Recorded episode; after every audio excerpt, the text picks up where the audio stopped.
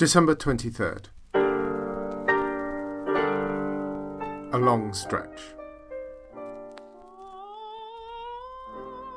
Inspector Hilary Street, the long arm and flat foot of the law, a woman utterly, but in this case unjustly fed up with amateur detectives, not found hung with a strand of tinsel from a mock medieval gateway in Clerkenwell because, uh, well, as they say in the pulps, now read on. Listen. It's a podcast. Listen. You now listen on.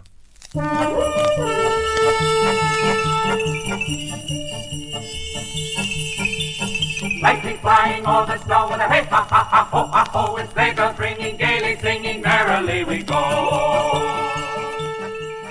Deadvent Calendar, a merry murder mystery in 24 crimes.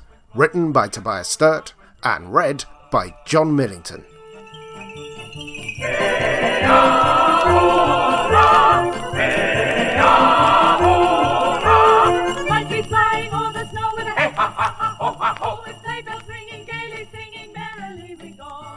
I am, I have to admit, a clumsy man. No, I've been clumsy with that word. The word I want, I think, is inept. Not entirely lacking inept, but misapplying it, using it without due care and attention. As the other children ran around and played games, I would trip over myself, trip over them, starting fights I could not, in my incoherent flailing, finish. Balls would jump from my hands into my face, off my foot into my groin, off my head into spectators. Perhaps I should have been happier indoors, where I would try to make model airplanes, and eventually had to accept that I had to make crashed model airplanes that had been desperately holed by enemy guns and careened on fire through a stand of trees and then hit the side of a mountain in a final collapse. My drawings looked like sigils for summoning particularly messy gods.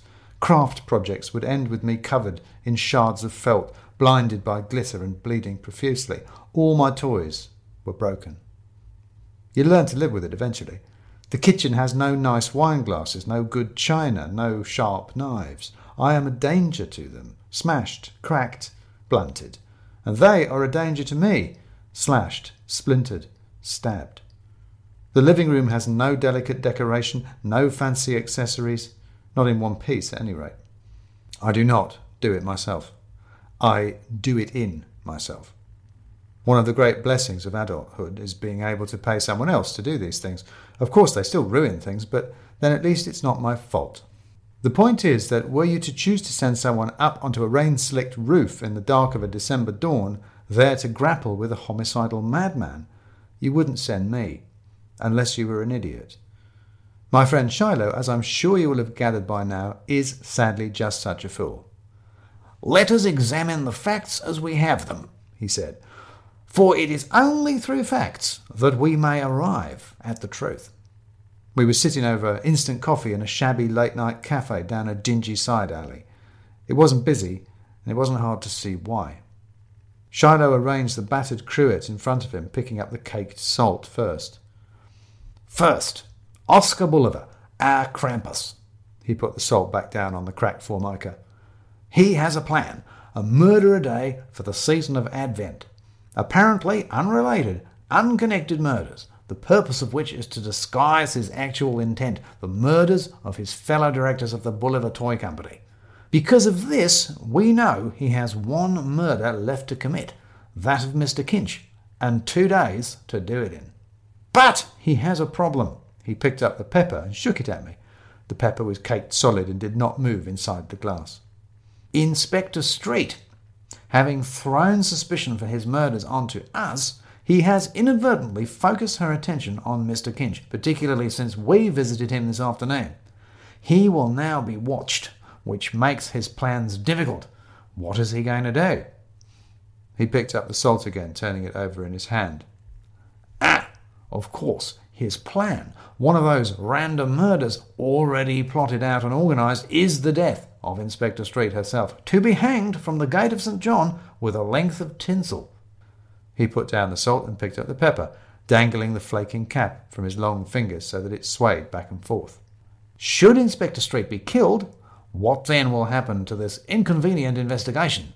The death of an officer will galvanise the police force, all their powers will be bent on hunting the killer, and who will they suspect? He's already seen to that. They will come for us. Shiloh looked around grabbed a bottle of vinegar and put it down with the salt and pepper. And that will be the moment that Bolivar can finally strike when he can complete his plan and kill Mr. Kinch. And a bottle of ketchup, encrusted with scabs of blood red tomato sauce, joined the other condiments. Well, I said, that's worked out well for him. And for us, said Shiloh. Uh, aren't we the vinegar? I said, now being chased all over London by the entirety of the Metropolitan Police. I don't see how that's worked out well. Only if it happens, said Shiloh. It's a simple matter of deduction. Bolivar has to kill the inspector before he can get to Kinch. He only has two days in which to kill two people, so the inspector dies tomorrow. I looked at my watch.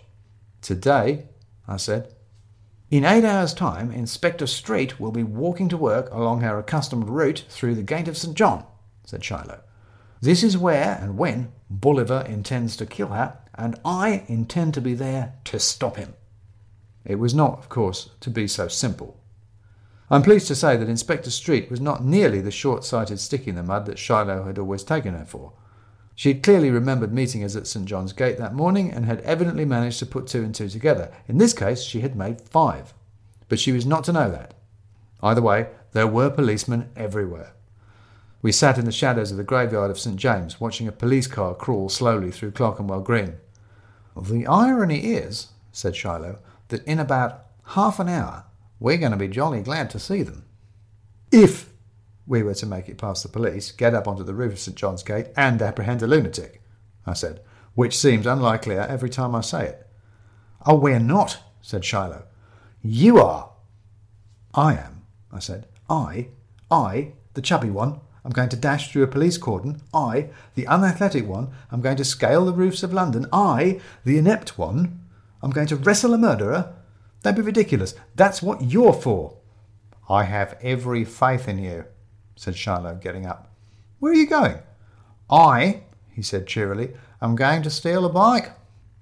And so we find me where we came in, out of breath and shaking, elbows bruised, knees bleeding, heart hammering, my hands covered in pigeon shit and London effluent, my clothes soaked in freezing rain, crouched behind the battlements of the Gate of St. John, looking down on a square of flat roof where a serial killer was preparing to murder a police officer with a strand of tinsel. Police sirens echoed in narrow streets below, the walls flashing red and blue. Boots thudded and voices shouted, and in between them all I could hear the ringing of a bicycle bell and a high ululation as Shiloh led them a merry dance through the narrow alleys and turns of Clerkenwell. I have to admit that at that moment the cold, the exhaustion, the panic, the fear got the better of me. I quailed. I just wanted to stay hiding behind those crenellations forever and let the whole mad thing go away. And then I saw her, Inspector Street, taking her usual walk to work through St. John's Square. She knew, of course, she knew that Shiloh was out there somewhere, and presumably me, and she thought now that we intended to try to kill her here at the gate, and yet on she came, just as usual, casually strolling towards what she must have been sure was mortal danger. And it made me a little brave. I flung myself down the slope of tiles and onto the roof below. And there, opposite me, looking down over the edge of the fortifications, stood Oscar Bolivar, dressed all in black with a length of bright gold tinsel running across the back of his shoulders and down his arms to where his hands gripped it, waiting for the moment to drop his glittering noose over the inspector's head. He must have heard me, because he turned his head and I saw that he was wearing a mask, a demon's face, black but for stark red eyes and a gleaming white of fangs. It was that ghastly face that did it for me. I had no plan, no strategy, no thought at all. I just put down my head and, roaring, I charged. He started to turn to face me, the tinsel wrapping incongruously around him, but he was too late. I caught him off balance, and we teetered on the edge of the roof before he could fling me off snarling, and then he slipped, overbalanced, and with a small, muffled no, fell over the side. The tinsel slithered after him, and I threw myself at it, trying to catch it. I needn't have bothered. He had planned excellently. Mad, but brilliant. The tinsel tightened, and down in the gate below Oscar Bolivar, wrapped in sparkling decorations, jerked to a stop in midair right in front of Inspector Street. There was a squeal of bike brakes as Shiloh came careening out of Passing Alley. Inspector, he said, a little breathlessly, I know you were hoping for an arrest this morning. Allow me to introduce Mr. Oscar Bolivar. I'm sorry to say, we were right all along.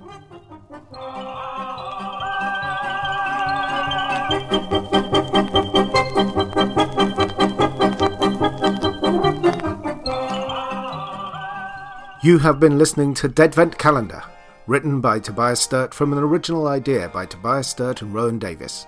The story is read by John Millington, and I read the murders. The music is The Sleigh by The Sportsman and by Mitch Miller and his orchestra and chorus, both from the Internet Archive. If you enjoyed this podcast, please spread the word, and even rate and review it if you can. You can find more on SoundCloud, as well as Apple Podcasts, Spotify and Stitcher, and on our website at ruritania.co.uk slash stories. And tune in next episode to open another fatal window in our calendar. Sharp winds blowing, we are going onward through the night.